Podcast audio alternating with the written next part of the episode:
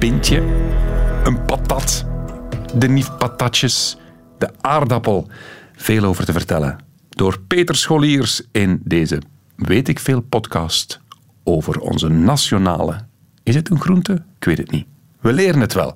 Veel plezier met deze podcast. Weet ik veel.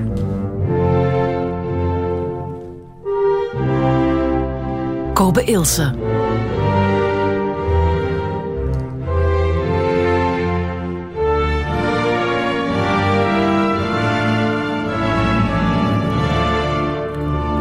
Goedemiddag. We beginnen met een streepje poëzie. Hij gaat bescheiden gekleed en komt uit de aarde, zoals u wel weet.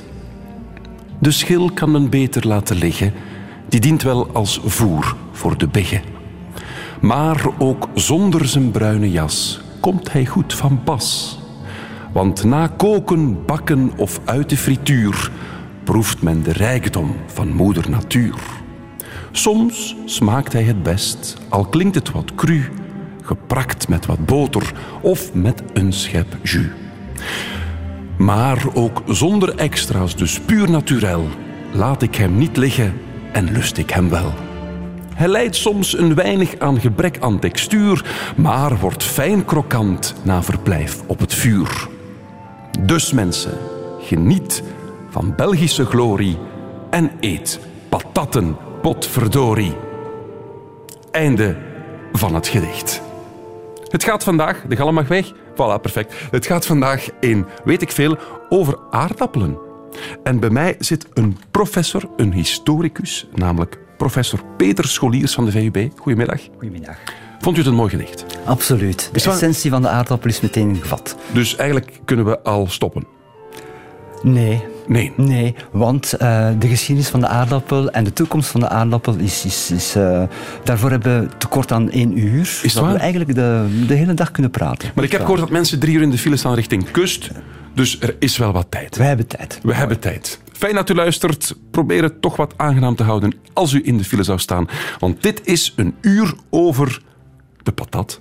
Welkom. Hoe men hem ook draait of keert, de friet heeft een duister verleden. Niemand weet precies waar hij eigenlijk vandaan komt en daarom vonden wij het ook in ons kraampassen daar enkele wetenschappelijke beelden aan te wijden. Weet ik veel. Al te lang liepen de Belgen met een eerbiedig boogje om de friet heen. Maar wij gaan vandaag niet om de vetpot draaien, wij gaan recht op de friet af.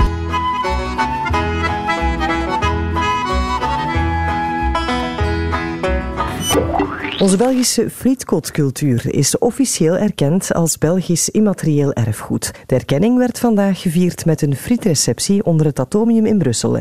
En ook prins Laurent die kwam een frietje eten. Ik eet, en de kinderen ook, als wij frieten gaan kopen, wij eten en wij lusten graag mayonaise. Voilà. Voilà, we komen iets te weten vandaag en Weet ik veel over de patat. Ik zit hier niet alleen. Ik zit hier samen met een professor, een historicus, namelijk Peter Scholiers van de VUB. Meneer Scholiers, of zeg ik Peter? U mag Peter zeggen. Dat is net iets familiairder als het over de patat gaat, want dat is iets banaals eigenlijk, hè? De patat? Absoluut, ja. En daarom zeker de moeite waard om historisch-wetenschappelijk te bestuderen. Want het lijkt iets dat uit de grond komt, waar wat aarde aan hangt, wat we koken en heel functioneel opeten. Maar het is dus veel meer dan dat. Absoluut. Dus het simplisme waar je de aardappel voorstelt is aandoenlijk. Aandoenlijk zelfs? Ja, want ik ga een aantal uitspraken lanceren om het belang van de patat te benadrukken. Oké. 1. Zonder de patat zaten wij hier niet. Oké. Om te beginnen. 2. Ik kan daar een half uur over uitleg geven. Dat zal ik straks eventueel doen. We hebben een uur, dus een half uur is ruim. De patat heeft de West-Europeaan gered in de 19e eeuw van een regelmatige cyclus van honger en tekort. Oké. 7 magere, 7 vette jaar, bij wijze van spreken. En die aardappel heeft dat doorbroken. Niet meer of niet minder dan dat. Laat ons beginnen bij het begin. Het gewas. Een patat groeit onder de grond. Dus is het eigenlijk de wortel van een plant, of hoe moet ik het zien? Ja. Laten we beginnen bij het prille begin en 8000 jaar teruggaan naar Zuid-Amerika of Midden-Amerika. Daar, dat is onduidelijk waar de aardappel zoals wij die vandaag kennen ontstaan is. Okay. Laten we zeggen, om het veilig te houden, de Inca's. Ongekend goed hier in Europa. 8000 jaar geleden? 500 jaar geleden ook, maar ik hou het even bij 8000 jaar geleden, waar de aardappel, de patat, de patta, of welke naam ook. Patta, zo heet het in het... Inca. Een van de vele namen die daar gegeven werden. Want patat komt dan van die batta, of... Ja en nee, dat is nog iets anders. Ik laat u uitspreken. Ja, ik laat u vertellen. En daar, het was geweten dat mensen die aardappelen, om het even zo te noemen, aten. Dat is niet de patat zoals wij die kennen, dat is een ander soort. Hè. Er zijn intussen 4000 soorten gekend op aarde. Mm-hmm. Aardappelsoorten, dat is vrij veel. Van die 4000 zijn er ongeveer 200 die in België geteeld worden. Amai, dat is 200? Ja. Maar de belangrijkste zijn uiteindelijk 4 of 5 soorten maar. Hè. Ja. Nu, het belangrijke, mijn tweede puntje waar ik daarnet begonnen was, hè, met zonder de aardappel zaten we hier niet. Wat mij als historicus interesseert, is de innovatie van die aardappel in Europa en de rest van de wereld. Dat is een product dat niet gekend was hier. En via de ontdekking van de Spanjaarden en de Portugezen van Centraal- en Zuid-Amerika en Noord-Amerika komen een aantal goederen mee naar Europa. Okay. Dat heet de Columbian Exchange. Wij hebben paarden en varkens naar Guinea gebracht en wij voeren kalkoenen, tomaten, aardappelen in. Nu, kalkoenen ook? Ook, onder meer. Nu moet je even goed inbeelden in de mentaliteit van de 16e eeuw. Ja. Dat is niet gemakkelijk, maar goed. Die producten staan niet vermeld in de Bijbel. Die zijn ongekend. Wat doe je dan? De mensen leefden volgens het woord van de Bijbel, mm-hmm, en ontdekken een product dat nergens vermeld staat in die Bijbel. Waar ze ook nooit over gehoord hebben. Die aardappel... Ik hou het even bij de aardappel, de kalkoen, de tomaat, de maïs. Daar doen we nog een paar seizoenen, weet ik veel over. Ja, absoluut, ja. Ook allemaal de moeite waard. Die aardappel is ongekend en wordt eerst bestudeerd, ik heb het over de jaren 1580, 1600, als in curiosum. Ah, we gaan dat niet onmiddellijk opeten toen Christoffel Columbus dat meebracht. Hij bracht het niet mee. Het is 40 jaar later dat pas de aardappel komt. Hè. Maar bon, het is door hem wel allemaal naar hier gekomen. Het werd als een sierplant beschouwd en bestudeerd. En wat in de 16e en ook de 17e eeuw gebeurde was het catalogiseren door botanisten van de gekende planten. En die aardappel, die ongekend was voordien, mm-hmm, werd samen met tabak en tomaat en nog wat anders als één familie beschouwd. Oh ja. Goed, dus weten we hem nog niet, hè? Alleen ontdekken sommigen.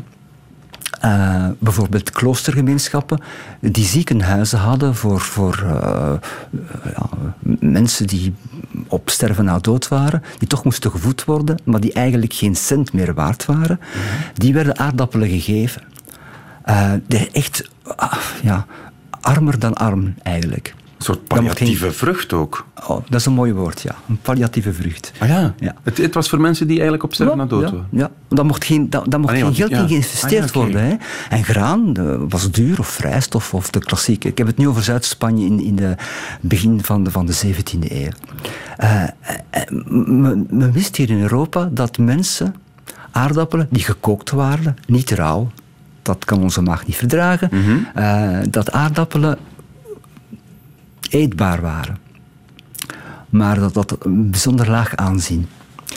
Wat dan gebeurde was dat in tijden of op plaatsen waar hongersnood heerste, en dat was heel regelmatig het geval in heel de wereld, ook in Europa, in de 16e, de 17e, de 18e eeuw, eten mensen alles wat ze maar kunnen eten. Dat gaat tot het eten van bladeren, tot boomschors koken enzovoort.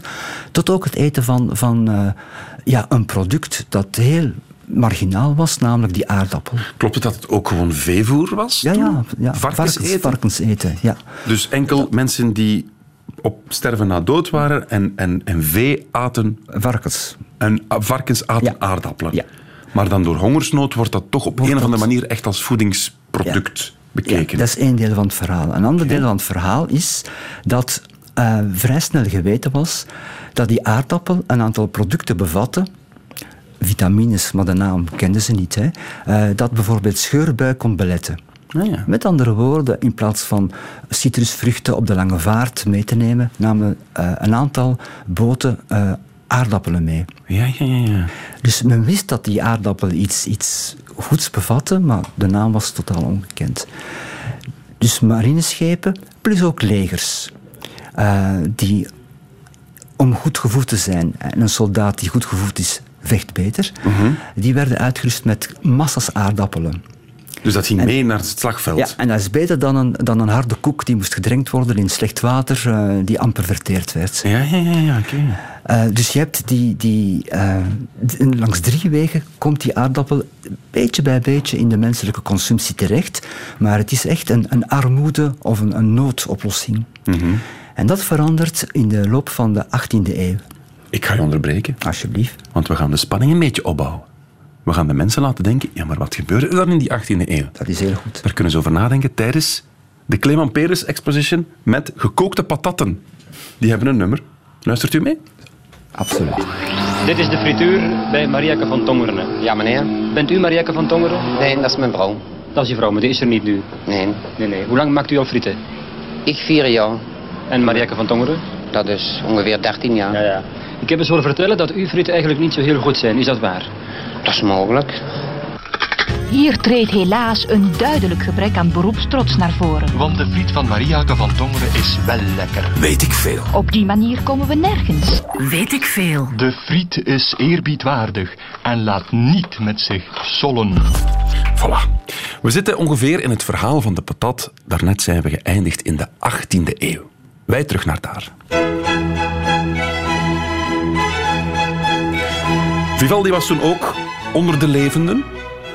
En wij ontdekten hier massaal de geneugten van de aardappel. Want we hebben al geleerd dat het vroeger een soort veevoer was. Voor varkens en voor zieken en voor mensen die zo op sterven na dood waren. Maar stilaan ontdekken we de patat als iets zeer voedzaam en zelfs lekker. Professor. Noodgedwongen. Tegen de zin van vele consumenten. 80% van de mensen in West-Europa waren arm. Dus leefden op de cyclus van de prijzen van roggen en tarwe.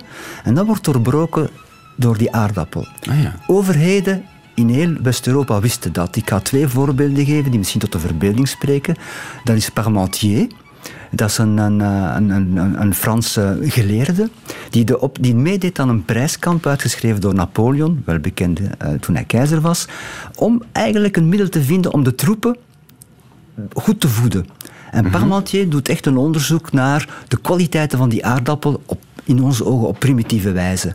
Maar die zegt, aardappelen schitterend, want met een oppervlakte waar je graan zou telen, kan je, als je dat met aardappelen doet, 3,5 keer meer mensen voeden dan met tarwe. Dat is interessant, dat is revolutionair. Absoluut. Parmentier heeft ook een aantal recepten. Pom Parmentier bijvoorbeeld. Haché Parmentier, zegt u dat wat? Niks. Wel, dat is ook een klassieker uit de Franse keuken. Daar ga ik nog niks over zeggen, want dat komt straks nog. Ja, geeft toch laat toch eens maar ik moet de mensen toch een beetje nieuwsgierig maken, zei je daarnet. Het is waar, we gaan de spanning opbouwen. Straks komt u te weten wat Pom Parmentier betekent. En Haché Parmentier. Dus die man die doet dat en die slaagt erin om heel veel Fransen, maar niet alle Fransen te overtuigen van de kwaliteiten van aardappelen. Als je de kaart van Frankrijk in je hoofd hebt, zijn er bepaalde streken waar veel aardappelen gegeten worden en andere streken waar dat amper het geval is. Grosso modo, het zuiden amper aardappelen, het westen amper aardappelen, maar het noorden, dus grenzend aan de Belgische grens, en het oosten veel aardappelen. Ja, okay. De vraag is, die historicus moet stellen, hoe komt dat? Wat is het verschil? Is alles te verklaren door cultuur? We zullen zien. Komt straks aan bod. Tweede voorbeeld, mijn eerste voorbeeld was Parmentier. Tweede voorbeeld is Frederik, koning van Pruisen, die het belang van die aardappel voor zijn troepen, nogmaals leger, inziet en een wet ontwerpt. Ja. Waar hij zegt, er moet zoveel van de Pruisische grond dienen om aardappelen te telen. En hoeveel procent was dat? Dat is zo'n vraag, dat moet ik opzoeken op Wikipedia. Excuseer, professor. Ik dacht dat u op de hoogte was. Ik weet veel, maar niet alles. Flauw mopje. Maar goed, dan heb je, we zitten nu rond 1780, dan heb je een aantal oorlogen in Europa, die blijven aanslepen, dat gaat maar niet beter. En mensen zoeken zoveel mogelijk om voeding te hebben. Tuurlijk. En die aardappel in streken waar de prijzen van tarwe en rogge hoog zijn, krijgt meer en meer succes. Die streken zijn gekend. Polen, een groot deel van Duitsland, onze kontrijen, Nederland, Ierland, delen van Frankrijk, van Zwitserland. En ik heb ze ongeveer genoemd. Dat zijn nu nog altijd wel de patpattenlanden. Als je vandaag gaat kijken naar de hoofdelijke consumptie per jaar, ja. België is perfect het gemiddelde van Europa. Dat is 85 kilo per jaar en per kop. Gemiddeld. Hè. Okay. Bulgarije zit aan 25. Maar Polen en Duitsland... Polen zit aan 130. Ja, oké. Dus, en dat is interessant. Hoe komt het dat in min of meer zelden agrarische, klimatologische omstandigheden er zo'n verschil is wat aardappelconsumptie betreft? De vraag stellen is te beantwoorden. De vraag stellen is nog niet beantwoorden. Heeft het te maken met cultuur, heeft het te maken met geschiedenis, met smaak?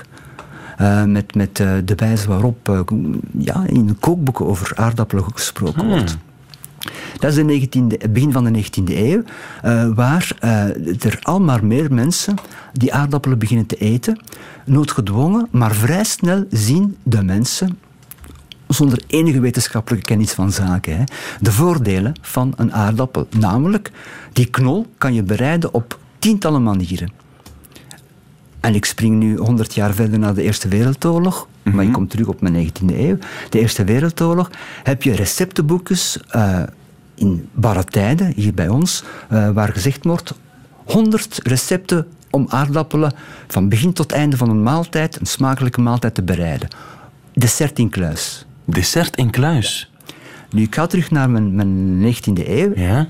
Brood was de traditionele voeding van de mensen. Graan. En er werd graan en er werd gehoopt en gedacht van die aardappel te koken, te drogen en als aardappelmeel om brood te bakken te gebruiken. Dat is gebeurd. Dat vind je niet erg in de smaak, want dat is te zwaar en je kan dat mengen, dat is niet goed. Nee. Maar wat overbleef was het feit dat dat brood...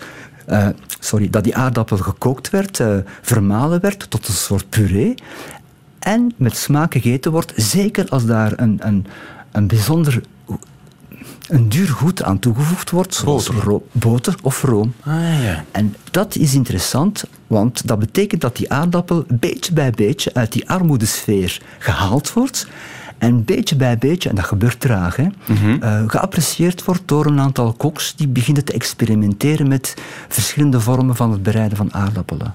Ja. Dus stilaan worden niet alleen de voordelen, de voedzame voordelen ontdekt van de aardappel, maar ook de smaak. Ja. Komt daarbij dat dat eigenlijk heel makkelijk te telen is. Juist. Dat die aardappel goedkoop is, dat is één zaak en dat is heel goed, want de mensen, bijvoorbeeld in België, gemiddeld eten 300 kilogram, eigenlijk om correct te zijn, 354 kilogram aardappelen per hoofd per jaar. Wat lief. Dat betekent een kilo gemiddeld, groot en klein, aromarijk, gemiddeld 1 kilo aardappelen per dag. Dat is gigantisch veel. Ja. En dat is wat ik daarnet zei toen we begonnen met de uitzending. Daarom zitten wij hier. Ja, dat is een boetade natuurlijk. Uiteraard. Maar het heeft ons gered van hongersnood en die regelmatige cyclus van te veel eten. Te veel kan je moeilijk zeggen, maar vooral te weinig eten en hongercrisissen door die aardappel. En sinds, dat is het toppunt rond 1900, nu moet je ook inbeelden dat dat een andere tijd is dan vandaag. Kwestie van comfort, mensen hadden meer calorieën nodig dan nu. Hè? Ja, natuurlijk.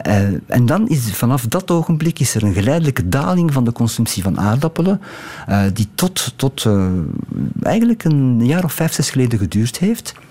En nu terug in de lift? Nee, nu stagneert dat. En toen een kilo per dag, ongeveer, iets minder. Weet u waar we nu dan ongeveer zitten? 85 gedeeld door 365 is zoveel. 85 kilo per jaar. Gedeeld door 365. We zullen dat even uitrekenen tijdens de plaat. Ja, want dat kan ik niet. Dat gaan we doen. Weet ik veel. En laat de patat u nu maar op de proppen komen. Luister, ik heb hier mijn leven... mij bezighouden, met proeven te mogen. En die 2 jaar laatste jaren op patatten. Oh. Zeg maar, hoe bent u ertoe gekomen dat het zo schoon uit de grond te halen, dat je dat niet kapot steekt in het ophalen? Hoe gaat dat? Weet ik veel. Ik moet zeggen, ik had een nieuwe bekker. Een kapper, een bekker, hè? Ja. En daarmee is ik nogal diep gekapt hoor. En ik had hem helemaal... Want ik verschoot ervan. Dat ik hem zo helemaal had. Ja. Dat was een wonder, hoor. Een echt ventje, hè? Ja. patata, una patata patata, una patata patata. Weet ik veel. Ja, je wint wat hoor als je begint te zoeken op potato of aardappel qua muziek. Er is al veel aandacht aan besteed. Vandaag dus ook in Weet ik Veel met een professor, een historicus, professor Peter Scholiers van de VUB. Wat weten we al? De patat is naar hier gekomen door Christoffel Columbus, de ontdekking van Amerika. Nee, hij zelf niet, maar hè, de 50 jaar later het Columbuspact. Correct is correct, hè? Uiteraard, professor. We moeten correct zijn. Het is Radio 1. Nadien was het eerst veevoer en voer voor de armen en de zwakkeren, maar stilaan hebben ze ontdekt, hey, dat teelt wel makkelijk, dat is best voedzaam. En kijk, we doen er wat boter bij, dat is ook gewoon lekker. En dan wordt het zelfs een soort luxe product, mag ik dat zo zeggen? Als de aardappel veredeld wordt, dat wil zeggen, als er wat aan toegevoegd wordt, dan wordt het een luxe product. En ik ga daar onmiddellijk een voorbeeldje van geven. Ja? Dus de luisteraar herinnert zich net wat jij komt te zeggen, arme eten. Rond 1840 eet Leopold I van België aardappelen. Mm-hmm. Ik ga het nog een keer herhalen. De koning eet patatten. Ja. Ja? In het licht van 50 jaar eerder dat eigenlijk een arme eten, varkenseten was, eet de aristocraat, de toparistocraat van dit land aardappelen. Op 50 jaar is dat... Ja, en dat is iets wat de historicus, eigenlijk iedereen, ontzettend moet interesseren. Hoe komt dat? En daar zijn allerlei elementen die aan bod kunnen komen, onder meer ook de veredeling van een banaal product als de aardappel. Mm-hmm. Die koning heeft niet pellepatatten gegeten, dus aardappel in de pel. Nee, dat is altijd veredeld. Okay. Pomme duchesse, pomme allumette, pomme frites en noem op. Dan denk ik dat er een soort patattenlobby was die goede marketing heeft bedreven. Want als je op 50 jaar tijd van veevoer naar koningenvoer gaat, dan doe je een goede job qua PR-man. Daar moet je... als je het zo stelt in marketingtermen, dat is te modern. Het gaat om over kookboekschrijvers. Die in de aloude traditie, de West-Europese of de Europese traditie, eten is gezondheid. Gezondheid is eten. Ja. Punt uit. Als je slecht eet, ben je ongezond. En daar wordt die aardappel ontdekt met al de kwaliteiten, smaak, en die wordt eigenlijk gepromoot, maar niet overal. Niet elke kookboek doet dat. Dat is eigenlijk een soort gevecht aan de gang. Een aantal kookboekschrijvers zeggen, let op, want... dat is een product des duivels. Ook toen al was er een soort nasensmeusveten tussen believers en non-believers. Ah ja. Ja, zeker. En de non-believers die zeggen, ja, maar die aardappel zit onder de grond, des duivels, want er is sinds Galenus een hiërarchie. Hoe hoger boven de grond, hoe beter. Een arend is een top. Ah, oké. Maar onder de grond zit is des duivels. Dichter bij de hel. Ja, zo eenvoudig is dat. Hè? Ja. En dat heeft ook te maken met allerlei humeuren, zoals dat heet. Wat onder de grond zit, is koud. Ah, ja. En wat boven de grond zit, krijgt warmte van de zon en dat is beter. Dus het was toen niet de discussie van patatten word je dik of niet, wat nu aan de gang is. Het was eerder over... Het is... Ja, maar toch een beetje die discussie. Maar niet word je dik, van patatten word je lui. Je krijgt het gevoel van honger verdwijnt heel snel met aardappelen, maar je zit met een dik opgezwollen buik en kan je niet werken. Dus dat werd een element, in de jaren 1860 zitten we nu, werd een element ingeroepen in die hele discussie. Aardappelen maken, dat is niet goed hoor, je moet niet te veel aardappel eten. Je moet vooral in de soep aardappel eten, dat is goed verteerbaar, maar brood en zeker vlees, oké, dat is te duur voor de meeste mensen, maar brood is... Het voedsel bij uitstek, daar zit alles in. Mm-hmm. Na moedermelk. Maar die aardappelen werden dus eigenlijk een beetje... Nu, terug naar het uitgangspunt. Waarom dan plotseling een luxegoed? Er zijn voorstanders van die aardappelen en een aantal chefs, koks, die beginnen die aardappelen te ontdekken, omdat ze daar enorm veel mee kunnen doen. Ze kunnen die gewoon koken, ze kunnen die in stukken snijden, verschillende vormen geven, ze kunnen er puree van maken, daar allerlei dingen aan toevoegen. Tot op vandaag. En Michel Bras, een chef étoilé, zoals dat heet, die koketteert met de aardappelpuree en door allerlei dingen bij te voegen. Dus de statuut van die aardappel is in de loop van de 19e en de 20e eeuw enorm toegenomen. In die mate dat het jaar 2008 een internationaal aardappeljaar was, waar gedacht en gehoopt werd, via de aardappel gaan we de honger definitief uit de wereld bannen.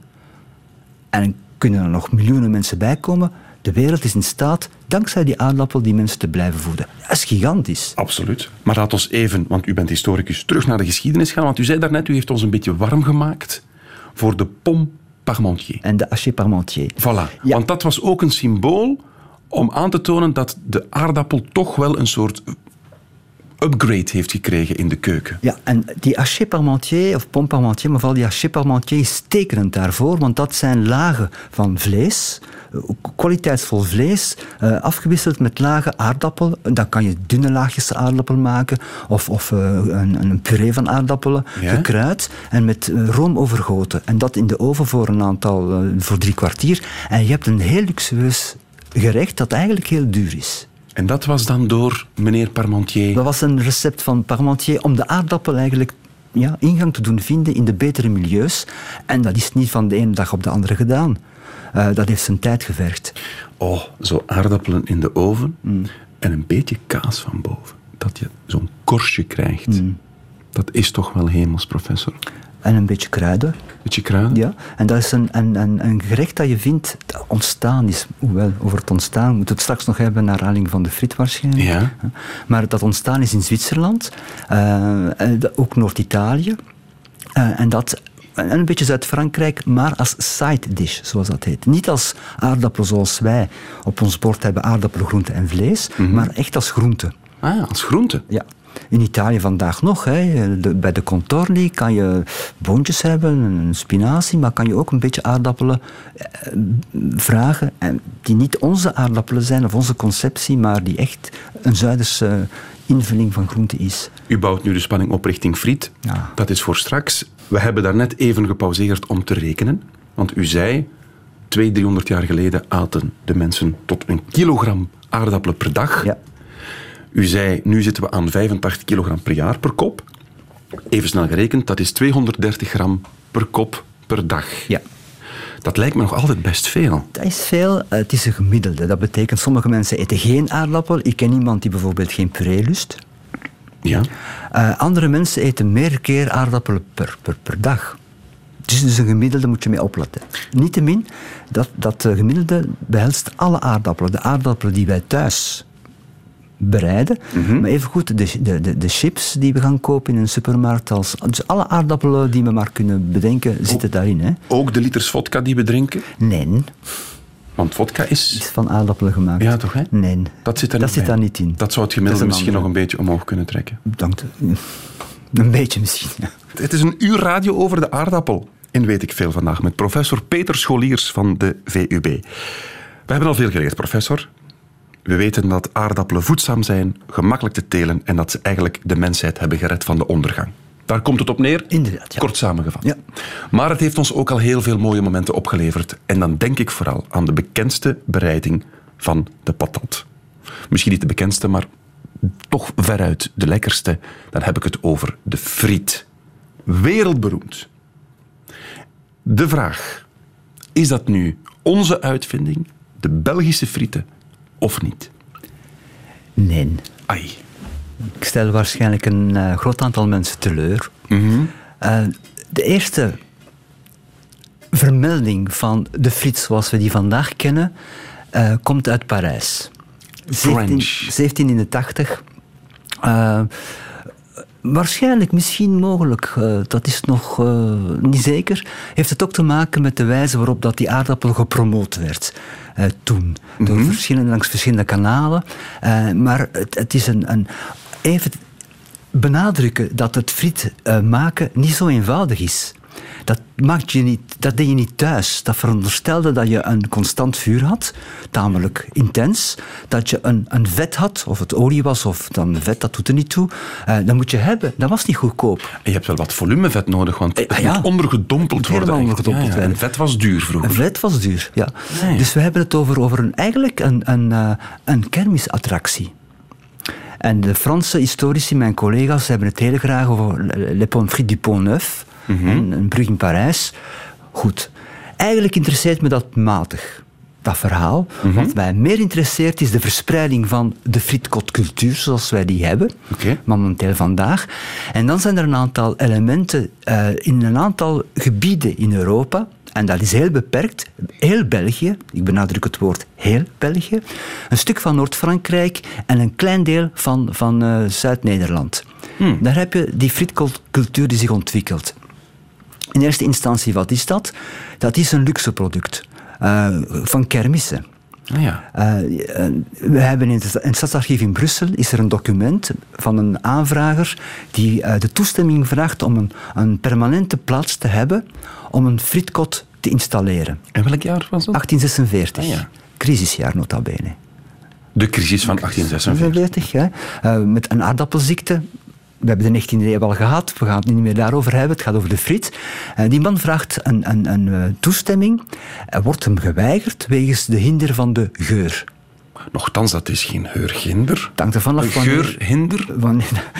af wanneer je die geur waarneemt. Mm-hmm. Als je inderdaad wat honger hebt, hè, rond deze tijd van de dag, dan kan dat aangenaam zijn. Hè. Maar werd geweigerd.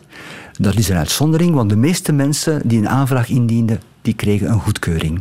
Maar dat is een luxueus fenomeen, gekoppeld aan kermissen. En vrij duur.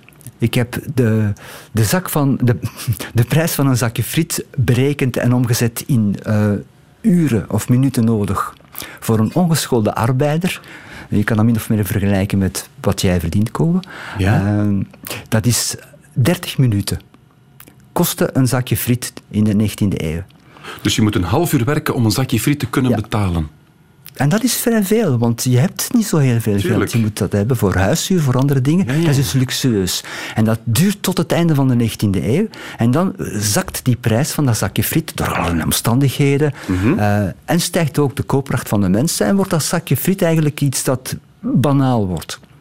Dat is één punt van belang van verspreiding. Het andere punt van belang, en dat is volgens mij van meer belang dan het eerste punt, is het feit dat de meeste mensen in huis de faciliteiten hadden om frieten klaar te maken. Dat kwam, de keuken werd uitgebreider. Keuken, ja, oké. Okay. En ook de bepaalde vormen van frietketels die groot genoeg zijn en zo van die dingen. En dat is een maatstaf om te zeggen of friet... Je hebt de frietkotcultuur, dat is één zaak, maar is de friet nu eigenlijk iets dat ons tot Belg maakt? Mm-hmm. Vraagteken. Misschien het enige wat nog overblijft. Dan kan je vragen aan mensen, heeft u thuis een frietketel? Elektrisch of niet, dat doet er niet toe. Hè? En als je dat gaat vragen in Nederland, in Frankrijk, in Spanje of eenderwaar ter wereld, zal het antwoord heel vaak zijn nee. En die mensen kennen frieten via bepaalde Amerikaanse fastfoodketens. Dat is zoals wij tapas kennen. Ja. Maar wij maken frieten thuis en dat maakt een essentiële onderscheid tussen ons en de rest van de wereld. Nu ben ik zeer nationalistisch bezig, want het gaat over een Belgische culturele ervaring. Hè? Dus eigenlijk, de friteuse zoals we die kennen, is eigenlijk enkel een hit in België. Voor frieten te maken, hè? Ja. Want je kan friteus uiteraard voor tientallen andere zaken gebruiken. Hè? Dus zeggen dat de friet Belgisch is misschien historisch gezien een beetje vloeken. Ja. Maar eigenlijk qua gevoel en qua gewoonte is het wel echt een Belgische traditie. Ja, en ik ga er nog iets aan toevoegen, namelijk de frietkotcultuur. Ja. Frietkot is een woord, we weten wat dat betekent in Vlaanderen, mm-hmm. In Wallonië ook, we gebruiken dat woord ook. Tenzij het frituur is, wat ze in Frankrijk dan weer niet kennen. Mm-hmm. Dat is friterie. Maar dat is een cultureel fenomeen dat eigen is aan heel beperkte regio's in de wereld. Tenzij het, zoals wat ik daarnet als voorbeeld gaf, de tapacultuur geëxporteerd wordt en vreemd is, tussen aanhalingstekens, aan een traditionele eetcultuur. Mm. En die eetcultuur van het frietkot, met alle cotes die daar bestaan, dus het puntzakje, je kan eten met je handen of met een vorkje, je voegt er mayonaise aan toe of wat dan ook, dat heb je eigenlijk in heel België, van de kust tot aan de Ardennen, en bepaalde delen van Noord-Frankrijk, maar niet bezuiden Parijs bijvoorbeeld. Mm. Ik weet dat er bijvoorbeeld in Amsterdam de Vlaamse friet is maar dat is zoals onze tapa in Brussel of in België. Hè. Ja. Dat is wat anders. Weet ik veel. Heb ik goed geluisterd naar professor Peter Scholiers van de VUB over aardappelen. Professor. Mijn eerste vraag. Waar werden de eerste aardappelen gekweekt? Dat moet Zuid-Amerika zijn, maar u weet het niet precies. al zei u toch bij de Incas. Ja. Dat is juist? Dat reken ik goed. Oké, voilà. Tweede vraag. Bij benadering, dus ik ben een beetje ruim, hoeveel aardappelsoorten bestaan er? Dat was... 4000? 4000? Ja. Is dat juist? Ja, dat is juist. Oh. Goed geluisterd. Goed. 2 op 2. Derde vraag. Welke Franse apotheker liet de Franse aardappelen eten op het einde van de 18e eeuw?